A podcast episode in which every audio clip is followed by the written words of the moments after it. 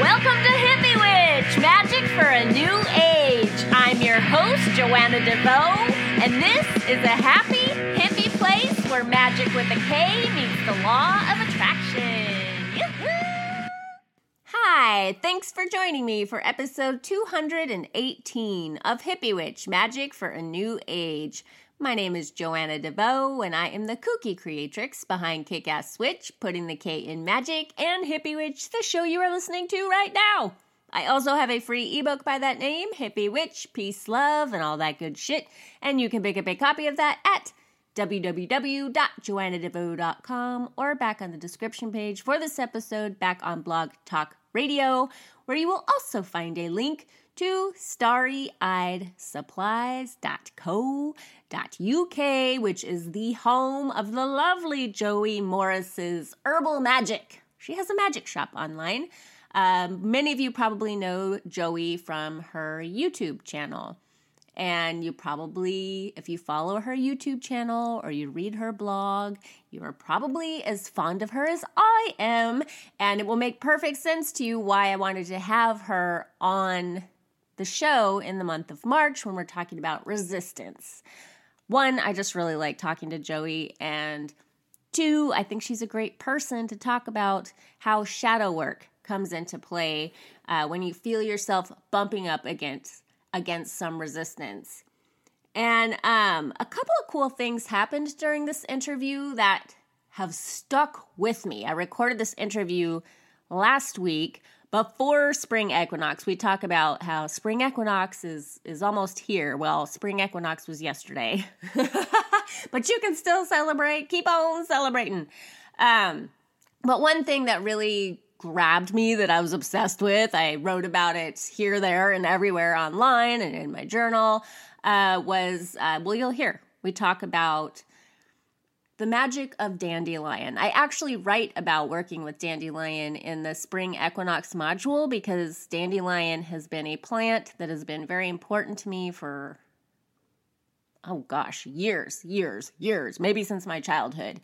And we talk a little bit about that, but something like clicked when we were talking, and it became part of my Spring Equinox experience in a whole different, much deeper way this year. And I started working with dandelion as a kind of totem of the strength and endurance of she who nurtures despite harsh conditions. So that's probably my favorite part of this whole conversation.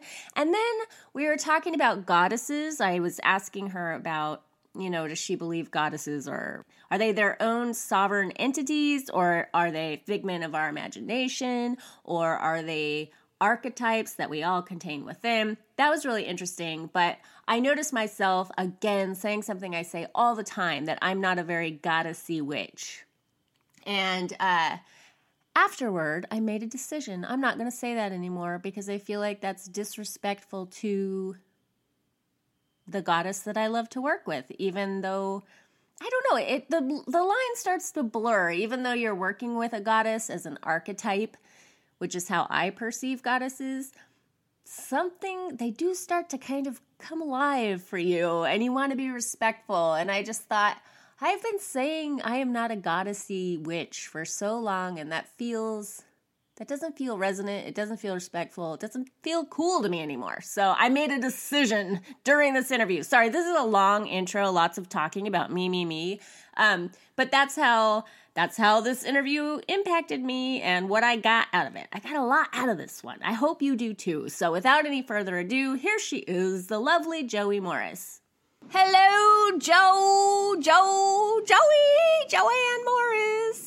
Welcome. Hello. Welcome back to Hippie Witch. Thank you for having me. Yeah. I'm so excited to have you back now that the sound is better, because I want people to get to hear you fully in all of your awesomeness. Every word. Yes. And for those of you who don't know Joey Morris, I feel like most of you probably do, or many of you. I won't say most of you. The witches among you probably know who she is. She is the kick-ass creatrix behind Starry-Eyed Supplies. She makes these amazing witchy, crafty, like candles and oils and smudges and spell orbs and all sorts. Yes, and then her videos are amazing. So that's why I wanted to have her on to talk this month, in the month of talking about resistance, because of her videos primarily, because you have a lot to say about resistance and shadow work, and I just thought you're the perfect person to talk to this month. Why, thank you. Yes. I'm happy to be back. I'm excited. Yay. And you're such a fun person and sparkly. Like your products often have sparkle in them, and you often have some really cool eyeliner, eyeshadow action going on. But that's actually not what I think of. When I think of you, I think like you're very dramatic and poetic and deep. And there's this urgency behind your words that I think is a really interesting contrast to the sparkle and the pretty. I think you embody this idea of, I don't know if balanced is the right word, but it's the word that comes to my mind, like the well-balanced witch, somebody who embraces her lightness and her darkness and is living somewhere in between. I think it's actually really important to embrace all sides of who you are, and It kind of applies to shadow work and resistance and things as well, because we can't live in one side of ourselves all the time, because it just becomes unhealthy. If we're living in the serious, deep, shadowy side all the time, then we don't make time for the fun, sparkly, lighter side maybe. I think it's important to enjoy both and delve into both and find that balance in between. Yeah, it's important to me. Mm-hmm. I think a lot of people move through long movements, like big periods of darkness or lightness. Like I think a lot of times when people get into the New Age community, the temptation is to be like all light and love and positive thoughts all the time, and they can kind of hang out there for as long as I often see people who get into like witchcraft. They go like so into the deep and the darkness, or a lot of people go through what is commonly called the dark night of the soul. So I do think there's periods, especially when we're young, like, and then as we get older, I feel like the two sides of ourselves start to come into more harmony. I don't know if balance is the right word, but there's a harmony to where you're not like spending 10 years in the darkness before you come back. Yeah. Although I probably did spend that long like dwelling there. Do you feel like a part of your journey was like an overemphasis on the dark, or maybe not even an overemphasis? Maybe that's what you need to experience at the time. But you talk so much about it. I'm just wondering, like, you seem comfortable there. Well, I went through a lot of traumatic experiences, which is what kicked off a lot of my shadow work at that point.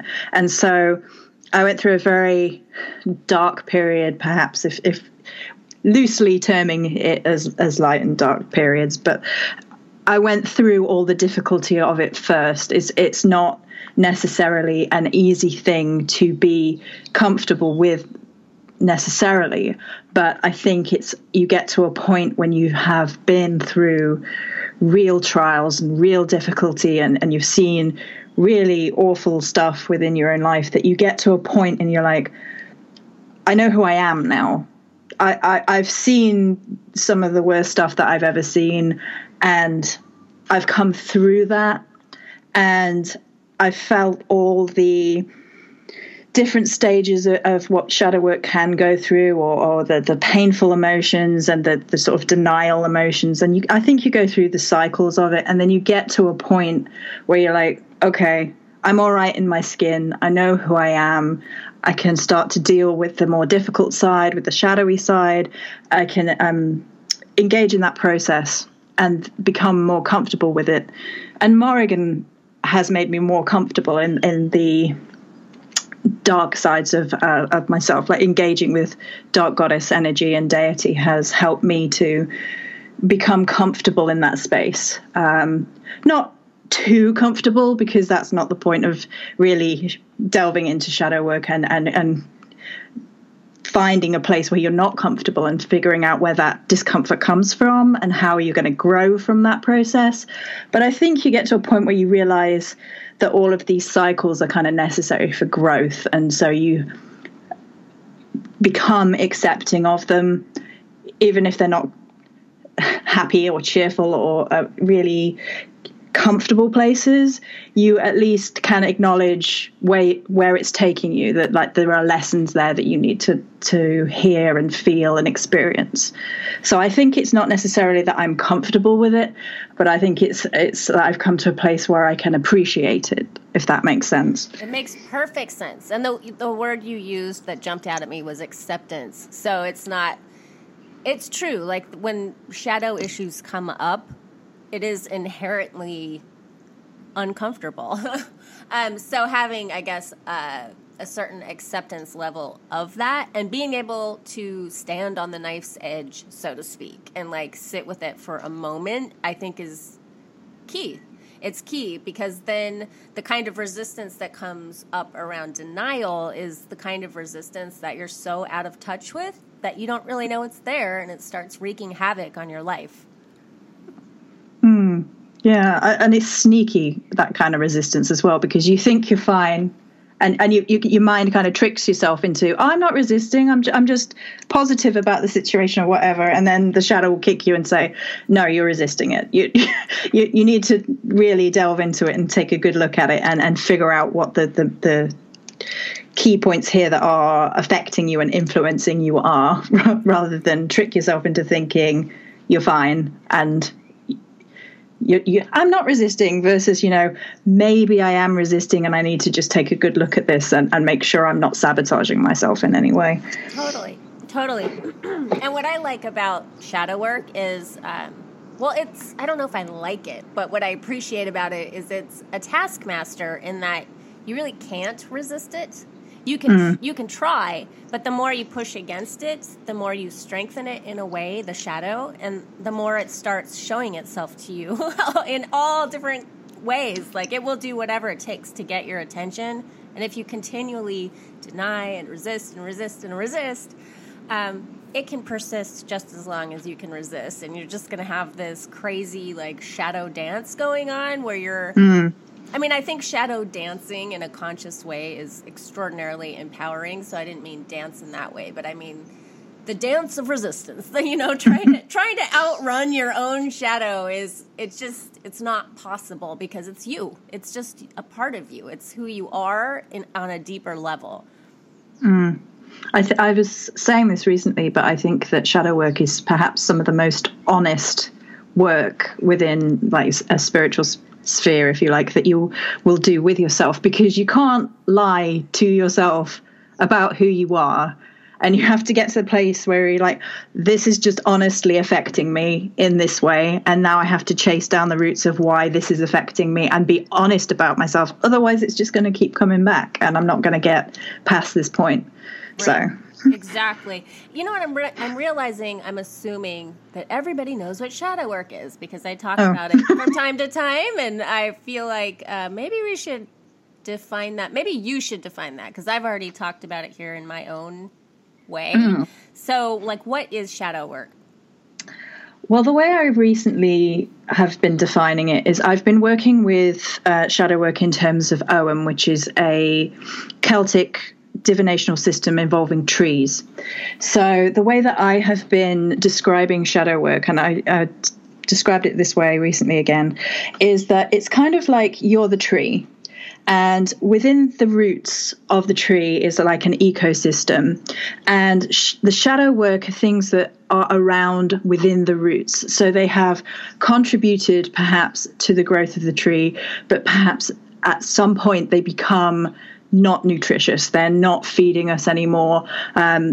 We have grown from certain experiences, certain things that we've been taught, maybe lessons, things that we've decided for ourselves along the way somewhere, and they become sort of part of our psyche, they become part of who we are, and they're not necessarily beneficial for us. I'm completely hesitant to say that they have no place, because I think shadow work definitely has a place and is hugely important to growth and discovering who we are, but they might be limiting us after a certain point. We might have outgrown what was originally helping us to grow, and then we need to sort of break past the shell of these things that are hindering us and kind of tying us down. And it can be traumatic experiences, it can be the oddest things that somebody said to us once and we didn't realize quite how deeply it affected us. It can be all manner of things that just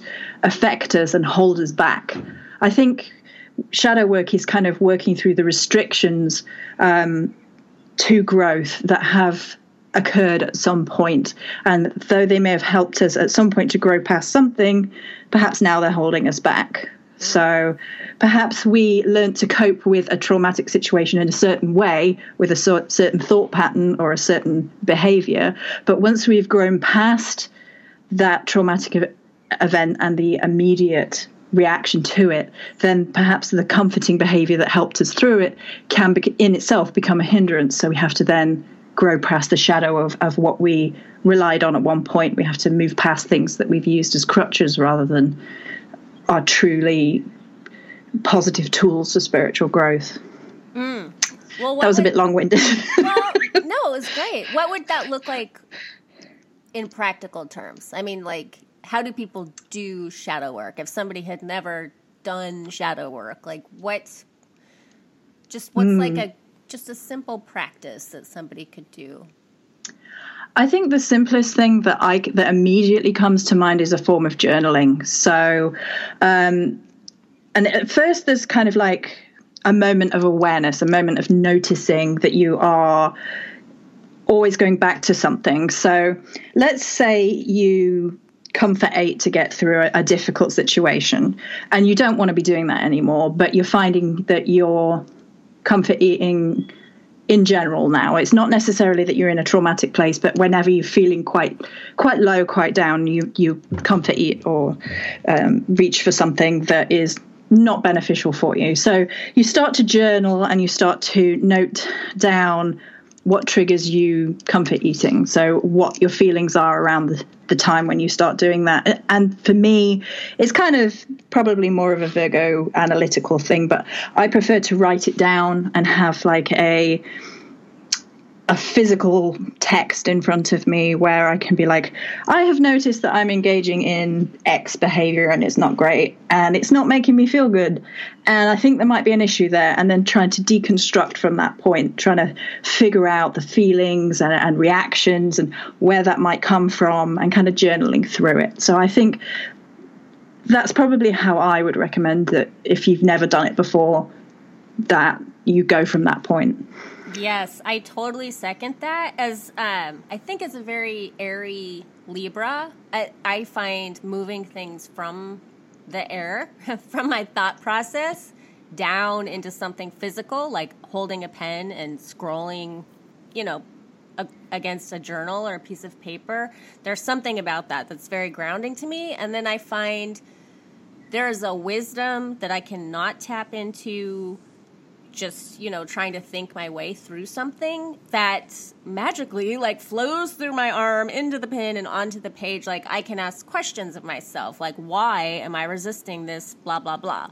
Or why am I comfort eating, or whatever the thing is. Mm-hmm. And if you just start writing without thinking, like you just let whatever comes through, it's amazing. It's like being your own psychologist in a way. Like some real true wisdom can come out if you just get curious about what's going on and don't approach it as though the answers. It's kind of, I believe the divine is within all of us. We're all in the divine, and the divine is in us all. And so we all have access to that wisdom and truth anytime. Mm-hmm. Yeah. Yeah, so journaling for the shadow work, I'm a fan. I think that's an awesome place to begin. Also, I have to say, I I went down this whole track this morning and got myself super distracted with like feng shui. I don't know. I was getting really like going off in this direction, and I knew I was going to talk to you at 10 o'clock, and I'm like, I need to get into like the zone of what we're going to talk about. So I just like started playing your videos to get into the Joey Morris vibe. And I am so excited. I feel like it was meant to be that I went and did that, because I clicked on a video that you did about the spring equinox, which is happening in less than a week now. And so let me get a little... I'm going to talk here for a second. Bear with me. I think there are two sides of resistance. There's probably more, but I'm thinking about two sides of resistance. There's the resistance we feel within our own selves and toward our own desires, which is, you know, what shadow work is so great for. And then there's the kind of resistance that is protective against outside forces, the kind of resistance that says, you know, like, we shall not be moved. And what you were talking about in that video, I'm a big fan of dandelions, too. Let me throw that out there. I know this is sounding all over the place for those of you who haven't seen the video, but she talks about dandelions and how this spring feels different than other springs before, and you were not feeling the bunny rabbits and the flowers, you know, the happy, hippity-hoppity vibes of spring. You were feeling something else. And that great proverb that has been going around the internet for quite a while now, you mentioned that. They thought they buried us. They didn't know we were seeds. So I wrote down what you said. I had to rewind it several times. And I want to ask you to talk about it a little bit. But since I took the time to sit there and rewind and write and rewind and write and rewind and write, I just wanted to read what you said because it's badass. It reminds me of this Mary Englebright poster that I have loved since I was a kid that says, bloom where you're planted.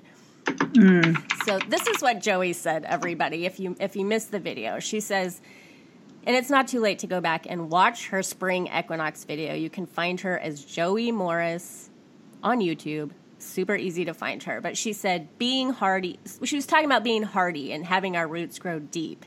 And she said, we're going to grow. We're going to keep growing. We're going to keep being fertile. We don't care if people call us a weed. We are not a weed. We are a helpful dandelion with many uses. And just because you can't see our worth doesn't mean that we can't see our worth and know our worth and keep giving our worth out into the world. And this was in the context, I believe, of just what's happening politically, I think.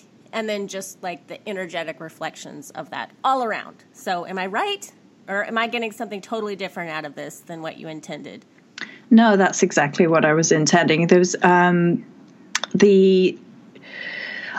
touched on it in a couple of places. I touched on it in the blog as well. But this spring, I can't share images of bunnies and chicks. And there's just something in the air right now where it's so much more about roots and like holding on, and that Mexican phrase being very, very prominent in the fore of my mind now, like we are seeds and we are hardy and we're going to resist, and we're not going to allow our planet, our ecosystem, and an ecosystem can be in terms of, you know, humanity as well as nature, to be destroyed. And I think the problem is in the world right now, en masse, it's not just America, it's happening here in England as well, which is where I am, if anyone's confused.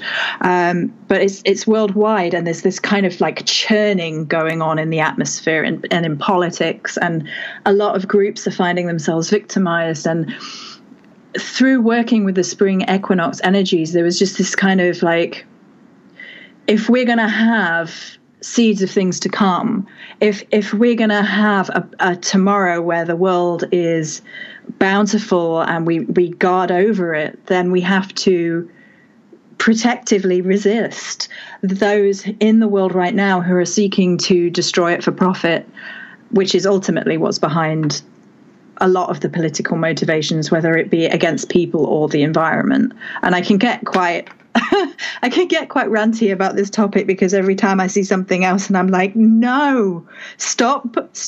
Stop saying we're going to put toxic waste into the waters. Stop saying that we're going to build oil pipes and nobody's resisting it, because plenty of people are resisting it and want to protect this planet and want to protect people from this kind of nightmare mentality where it's all about greed and what we can get right now, and the world is going to suffer for that, and our children's children are going to suffer for that.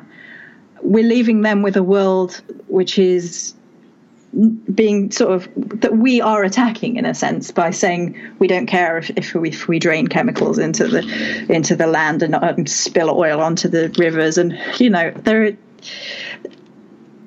is kind of like a dehumanization of people who are seeking to promote looking after one another as people and looking after the planet. And there seems to be a kind of weird, hateful backlash against those sorts of people, and kind of like trying to belittle those people. And what came through with that spring energy was, yeah, when we're resisting that, we're not, it doesn't matter whether or not you're going to argue and you're going to call me names and you're going to try and degrade who I am. I'm going to stand for what I believe in. And we as people, we as women, we as environmentalists, we as human beings, we as spiritual beings, we're all going to stand together and resist. And I love the phrase, I've forgotten where it's from, but it's like, we're only going to get weirder and queerer and more magical, and watch the dinosaurs die out.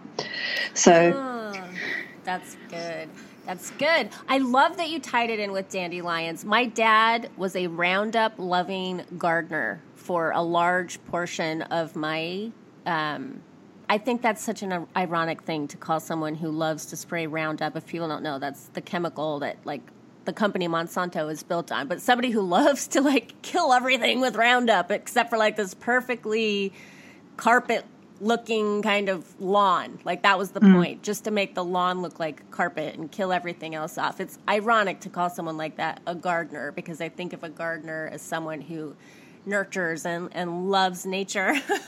And I'm not dissing my dad. Like he does not know. He does not share my opinions about that. But it used to drive me crazy that he was always trying to kill the dandelions.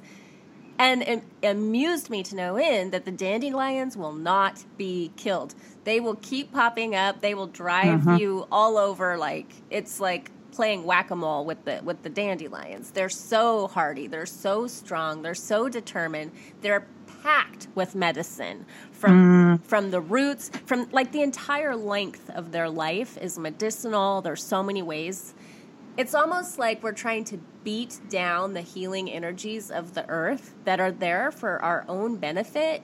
This like loving, nurturing energy that's like, no, this is a gift for you. And we're like, go away. We're like resisting it. And it doesn't go away. Like that mother that loves its child, even though the child is a total asshole. The mom just keeps coming back and being like, are you hungry? Do you need a blanket? And so I have a huge affinity for dandelions. And I literally was just standing in the front yard with my son this morning. Our yard is covered with dandelions because we stand out there in the morning waiting for his cab to come, blowing, you know, the little seed pods everywhere. And there's something defiant in that to me. So I loved that you used that analogy. And I love a new spin on spring equinox, because when you think about what chemicals like Roundup when you think about what we're doing to the soil, we're depleting it of nutrients so that there cannot be future springs. So if we take this spring as resistance, we're not just protecting the seeds of now, we're protecting the seeds of the future. Because once you rob soil of its nutrients, nothing can grow there. It's dead. So that was very dark, but see what you do.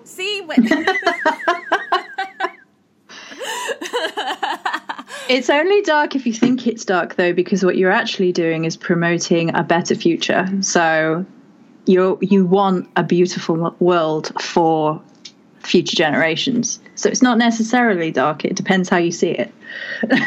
Yeah, well, I mean, and it's shedding, I guess it's shedding light. This is what I think, like, shadow work is light work. You know, a lot of people identify as light workers, but they're not in touch with the shadow. But really, shadow work is about shining light on the shadows. It's about, so I just thought it was interesting to think about resistance in these two different ways. Like the resistance that's protective, resisting forces from outside ourselves that are harmful, and then also just diving into that, our own resistance to our own good. I think it's like all things, you can look at it from a variety of ways. And it has a use. I think one side effect of shadow work and resistance is that some people tend to lump certain emotions or certain processes into the negative box category.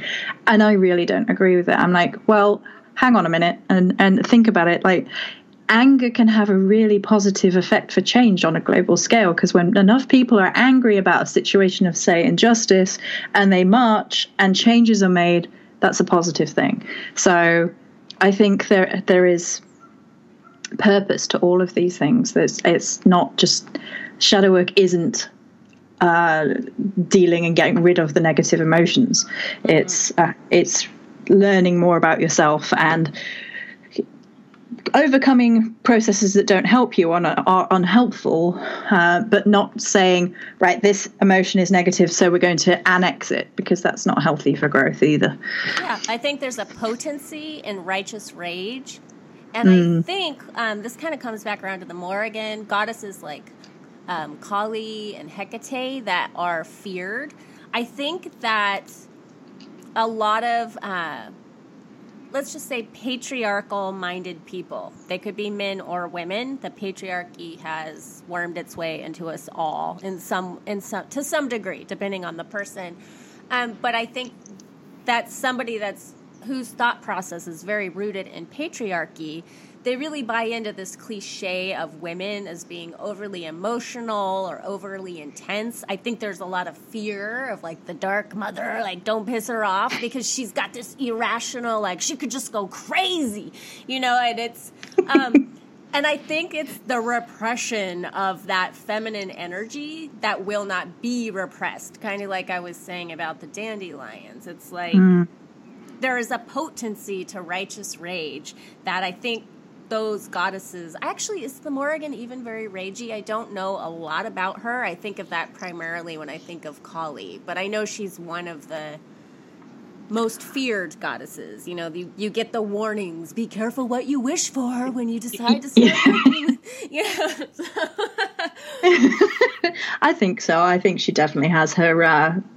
temper and her righteous wrath, and there are a lot of people who actually do mesh the two and do sort of use that righteous wrath Morrigan energy to work with environmental issues and issues of women's rights and protecting women who have been harmed, and whether it be because of a male or because of a female. But generally, you could probably say it's because of the patriarchal way of viewing women that a lot of women end up physically, emotionally, or mentally injured.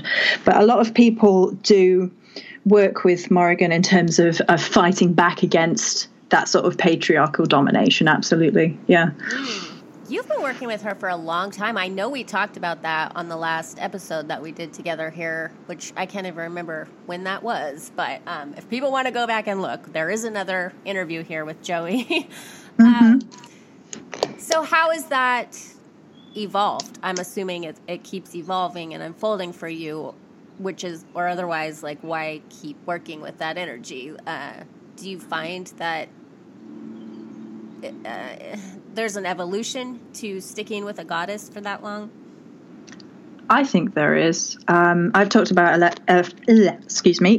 evolution of goddess and gods in all sorts of ways, and I think working with the Morrigan particularly is very cyclic in nature. There are cycles to working with her, and I kind of talk to people about this when they first start out, saying, you know, the Morrigan's come to me, I'm doing work with her, it's very intense, she's very in my face. And I say, okay, just be aware that there might be periods of silence. straight after, because she's known as the Silent Watcher, and she has long done this cycle with me where there's very, very intense periods of you need to do this, you need to be working on this, you need to be creating this, and she's very, very involved in terms of dreams or meditations or whatever. And then there are periods of complete silence where it's very much that you know that you're being watched, and she's kind of watching you put all these things into practice and letting you grow. And I always feel that she's still present, but some people kind of panic at that point, that she was so full on and then she's kind of gone very silent. In terms of my personal path, I think there was a lot of working through very heavy shadow work very early on in that path. She's always been there with me. I just didn't know who she was. So she's been with me as long as I can remember. And it was only kind of when I outwardly said, I want to know who you are now. Then she was like, about time. Anyway, and working through the imagery and realizing who she was. So she's been around with me as long as I can remember. And it's just kind of evolving and growing and changing. And as I change and evolve and grow as a person, there's always something new to be learned or something new to be challenged. And I think in some senses, if you see her very much as kind of warlike in some senses, some battles are not going to be won in this lifetime. Like we've been talking about environmental issues and political issues and things. And the consistent and permanent sort of dedication to change of those matters isn't going to ever go away. And I am never going to feel any less strongly about, say, women's rights, which is one of the things that I feel strongly about.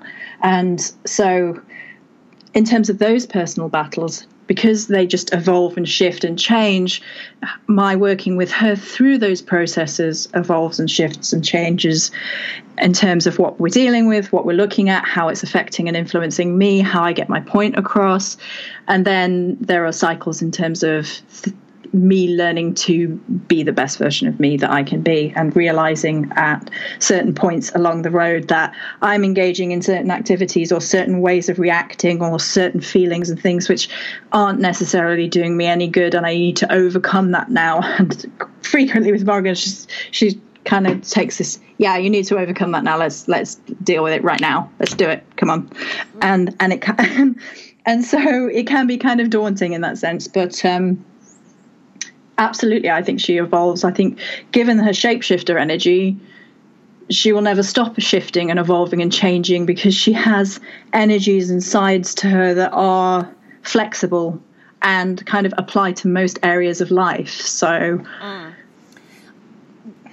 what I would love to do is give a little Goddess 101 information, because I am such a cerebral person, and I often say I'm a pantheist. I work with archetypes, and I often say I'm not a very goddessy witch.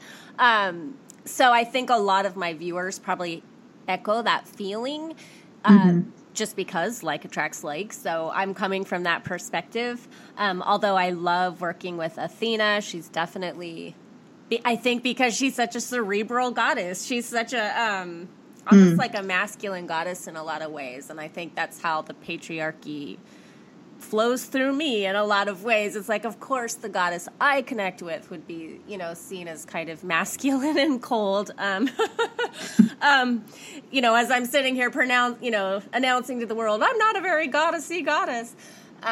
So it's like, how about this warrior goddess? But regardless of that, my two questions that came up while you were talking that I think might be helpful in a kind of 101 kind of way is, one, what do you mean working with the goddess? Like, what does that look like in a practical daily kind of way? Like, what does that mean? And two, what are you talking about when you're talking about working with the goddess? Are you talking about an entity separate from yourself? I probably asked you this already, but I think it's interesting to go there again. Are you talking about an aspect of yourself? How would you define that? Should we do the second one first? And then pick and choose, whatever. Just to be awkward. I consider her to be a deity, to be outside of myself. I think there is an element, though, of deity and being part of us as well. I don't think of it as being completely separate. This is so awkward. I've just realized I'm such an awkward individual when I come to explaining things. So I see her as being outside of myself, but also part of myself, because that energy flows through everybody. I think that, you know, spirituality and divinity is a spark within the soul of everybody.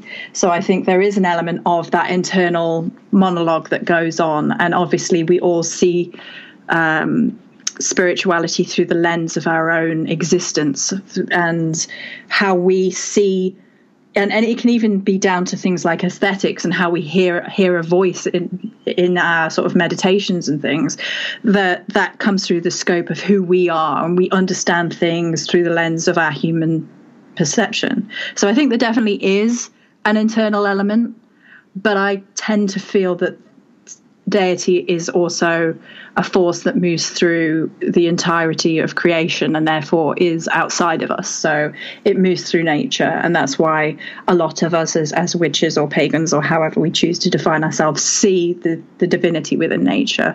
And we see divinity within all sorts of things depending on how broad we are with our feelings towards what can be spiritual or not, but that's again personal.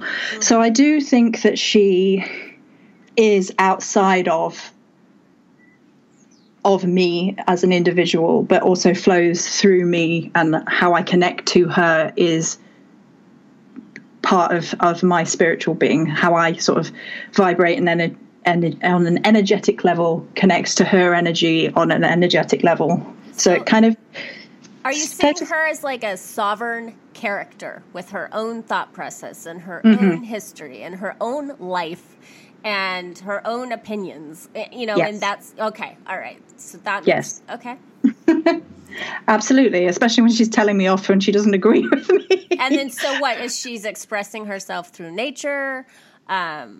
Is it an energetic that we've put a face to because it helps us to understand it? Or do you think like the depictions of her as being very raven-like and this, you know, like there's a certain commonality between a lot of the art. Do you think that that's a representation of like what she actually is? I think a lot of the aesthetic has come from human interaction with her, and what is very likely is that it's not necessarily that that's how she began life, but because there is such a huge human body of work depicting her that way, that becomes kind of like a recognition process within our lens of recognizing deity. So it may well be that she shows up in meditation or dream form looking exactly how we expect her to look, because that helps us as little humans to identify big goddess energy. And I really do feel like we have no clue really about what deity is. And I think that we kind of perceive it on our level. And so that the images and aesthetics of how we view a goddess, and a goddess such as Morrigan, is very much about, again, seeing through our lens. Mm. I tend to feel that messages do come through nature. I'm a big believer in paying attention to when certain things show up a lot in our lives. Now, a lot of people immediately go to the crows for Morrigan and say, oh, well, since talking with you, I've been seeing a lot more crows and so on and so forth. And I do and am surrounded by a lot of crows all the time, but it's not just that. And I think it's opening yourself up to awareness as when things are kind of really coming to the fore and you can't ignore them. So in my life, since the end of last summer, I've been surrounded by ladybirds, or ladybugs in America, the little red bugs with the little black dots on them. Surrounded, but I can't get away from them. They're in the house. I moved them outside. They're back in within an hour, and you're like, where are you all coming from? There's hundreds of you. And that to me is kind of nature being like, sit up and pay attention to this message that you're getting, because it's surreal in a way. It's like very, very odd for me to see that many ladybirds, and then they're all in the house, and then you're letting them out and they're still getting back in, and you kind of pick up on things that you need to know from an awareness perspective. And I feel like that is deity being like, okay, you need to know or be aware, or you need to wake up to this. So we're going to give you lots of nudges through nature, because deity is so present to me in nature. It flows through nature. It is this incredible, beautiful world we live in that is breathtaking and so outside of us when you consider like the life forms, like the fascinating and, you know, incredible different lives that different beings in nature live. Yes. And so what you just described too, I think are it's the heightened moments that get your attention. It reminds me of something I call witchy weather. Like and sometimes, I mean, most of the time I can say the weather's witchy, and most people that are not witchy at all know what I'm talking about, because it's just going to be like unseasonably warm or just kind of spooky or something that feels special or unique or different. And I think people act differently in those times, but I'm always very tuned in that way.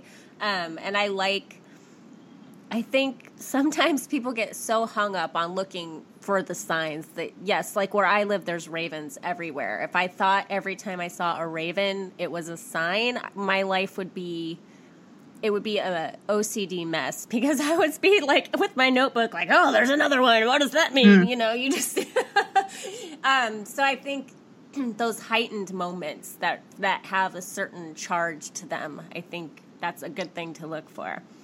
Mm. And I guess that kind of rolls into the next question about what do you mean work with the goddess? What does that look like? I think working with the goddess, first and foremost, I want to say that, you know, working with any deity, any spirituality is a highly personal thing, and it's going to change for everybody. Because I always worry that when I say these things, people are like thinking that I'm telling you how you should interact with deity. And it's not the case. It's like, do your thing. However it works for you and what resonates with you and what excites you, do that. But for me, I do journaling, like I mentioned. Dream work is kind of something that I occasionally do, because I dream so much, and I dream and remember 3 to 4 dreams a night. And so it's so much information that I tend to not pay too much attention to dreams unless it's really outside of the box, and it like the Morrigan showed up in my dream and told me something style dream. Kind of like the witchy weather, or seeing crows all the time. If you're having those dreams all the time, you start to be more discerning. Absolutely. I do a kind of daily offering and meditation, and I will just talk to deity like a crazy person on the street. No, but by the altar, I will just talk, and I will just feel, and I will just connect with deity there. And sometimes it's more about having moments of just celebration of the deity that you're working with. And more frequently than not, I will sing, and I will sing dedications to the Morrigan, and that tends to be what I resonate around, which is a very verbal, vocalized singing and making some sorts of music in terms of offering and connection. So on a regular basis, that's what it looks like. In terms of more of a shadow work, it's more about crying at the altar and writing everything down and allowing that outpouring of emotion and feelings, and then trying to get a handle on it. Yeah. So is it true, let's say, that the Morrigan is a good goddess to work with for people who find themselves very steeped in the shadows of life, or struggling with resistance? Or is it just kind of it's more broad than that?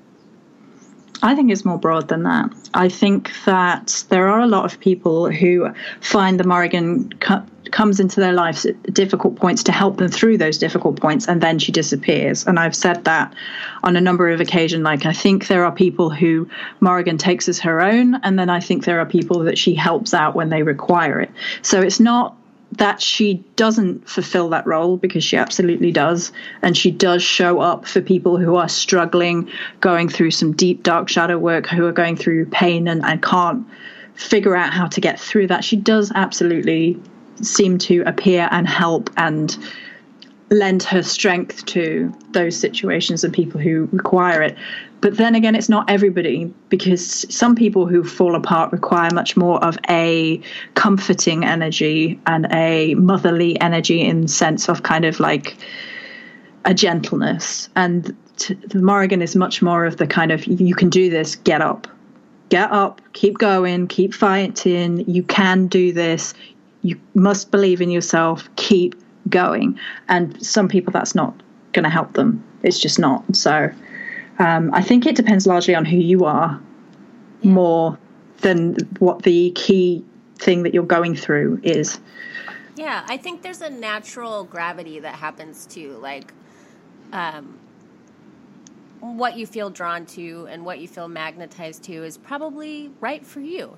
You don't need to, like, force yourself into working with this or that god or goddess because that's what people say that god or goddess is good for.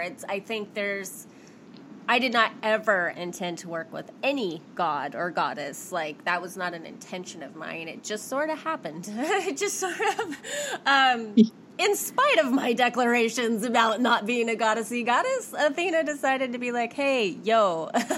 About that, yeah. Yeah, so that's interesting that you think that. That can happen too. I feel like there's no need to, like, shoehorn yourself into this preconceived idea about what the Morrigan is, and you can just let it flow and show up how it will.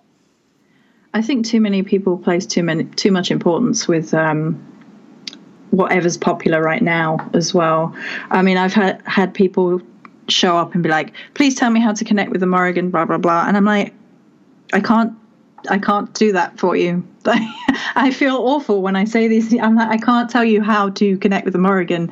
The Morrigan connects with the people that she wants to help with. She's very adamant in it. And it's okay if she's not the goddess for you. It's better for you to find the correct path up the mountain for you than it is for you to embrace what looks good that somebody else is engaging with. Mm-hmm. Yeah. That's why I love mostly the witchy community, the witches that I focus on. It's very personal, individual. Mm. It's, how did Annika recently say? It's spiritual independence, I think, is what she was saying. And I think there's space for that. I love the dynamics of all these different perspectives coming together in one conversation. And so I can have one idea that, you know, gods and goddesses, they're just archetypes. They're just reflections of ourselves. They're pieces of the divine that we can see through our lens. And then you can be like, no, it's actually like a separate entity unto itself. And I love that those two ideas can not only coexist, but start to mingle together. Mm, absolutely. That's so great. So I just have, like, a fun personal question, and I definitely mean to keep this light. I'm not trying to dig too deep. But what is a form of resistance that you still find popping up in your life with some regularity? Do you have, like, a pet resistance that just keeps being like, ding? You know, it could be like a bag of chips that won't leave you alone. It could... Well...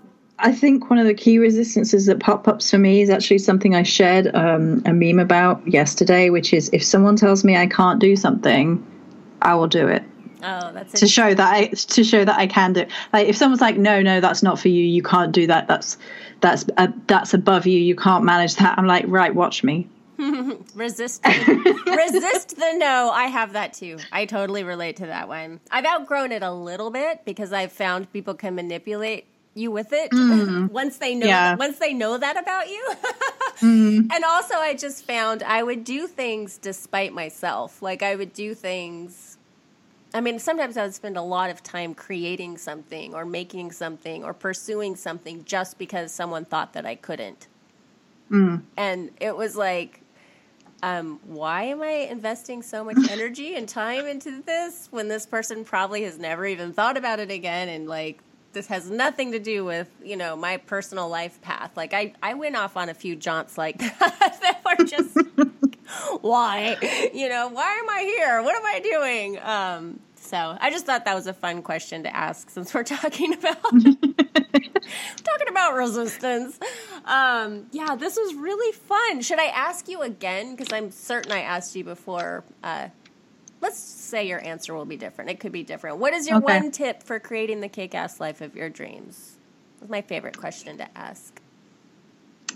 I would always say be true to who you are and true to yourself and true to your dream and the way that you see the universe and how you want your life to be. And don't allow anybody else to tell you that your dream is too big or too small or too wacky or anything like that. Just hold on to the things that you feel are important, your dreams, your pursuits, your passions, and live for that. Live for your passions is what I would say. That's good. And part of that for you is Starry-Eyed Supplies, this really great witchy shop that you have online. So first, give us the URL to that, and then second, tell us like what is new in the witchy shop so we can be tempted to go check it out. So the URL is www.starryeyedsupplies.co.uk, and that will take you to the storefront, and you can actually get links to everything on the storefront. So if you want to go check out Facebook for the store and you want to see what other people have said about products, you can do that. If you want to go to YouTube and see what I've said about things, you can do that. And then the blog's there too. And we've just launched, I say we, me, I have just launched 2 perfumed anointing spell oils.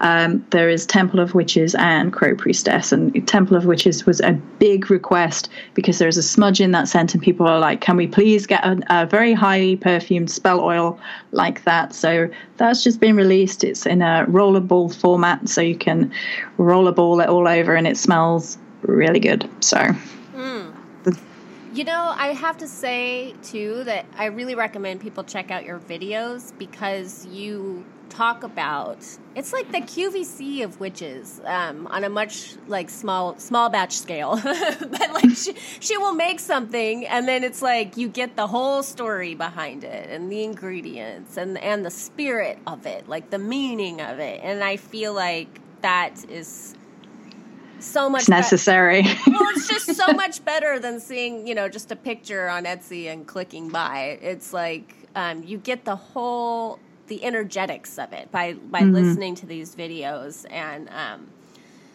when I say like small batch, I don't even know what that entails. Like how many, you know, if you're making a certain candle and you're talking about it on YouTube, how many of them are available? Is it like this is the only one, or you're making 12 of these? How does that work? It depends what it is. A lot of my work is custom work, which, by the way, people are free to come talk to me about custom work. It's no problem. So people will say to me, I want a set for the goddess Freya, and I want these things, and I'm like, okay, so is there anything that you want specifically? And they may or may not say yes or no, or give me a price range or whatever. So what usually happens is that those products are solely for the initially for the person who ordered them. If they are then broad enough that they would appeal to other people, I will make them available as remakes, and I will remake on order. I might make a few on order, so I might make, say we had an order for a particular votive, I might make three to five of them, so that they can go out. But generally speaking, I tailor make most orders per person, so they have a little bit more of the personalized energy for that individual rather than being mass produced, because I don't like mass producing stuff. I feel like witchcraft items should all have a soul, which is why the videos are made, so you can hear the story, hear the soul behind the magical products. Well, how does that work if like you make a video that resonates with 24 people and they're all like, I want that oil? So do you then just make 24? My goodness, you're a hardworking witch. Yeah. You really are. Wow, I did not know that. I figured you just made a giant batch and we all got a little piece of it. I'll make a batch of certain key products, which might go over 5 or 6 at most, which, like the Blade over Shield oil, I will make a big batch of that, and partly because I use that myself quite a bit. So I'll do that. But generally speaking, no, it's tailor-made for people's orders. Well, I'm glad I asked. This was fabulous. Thank you so much for coming back to talk to us. Thank you for having me. It's always exciting. Much love. Yeah. Much love, everybody. Peace.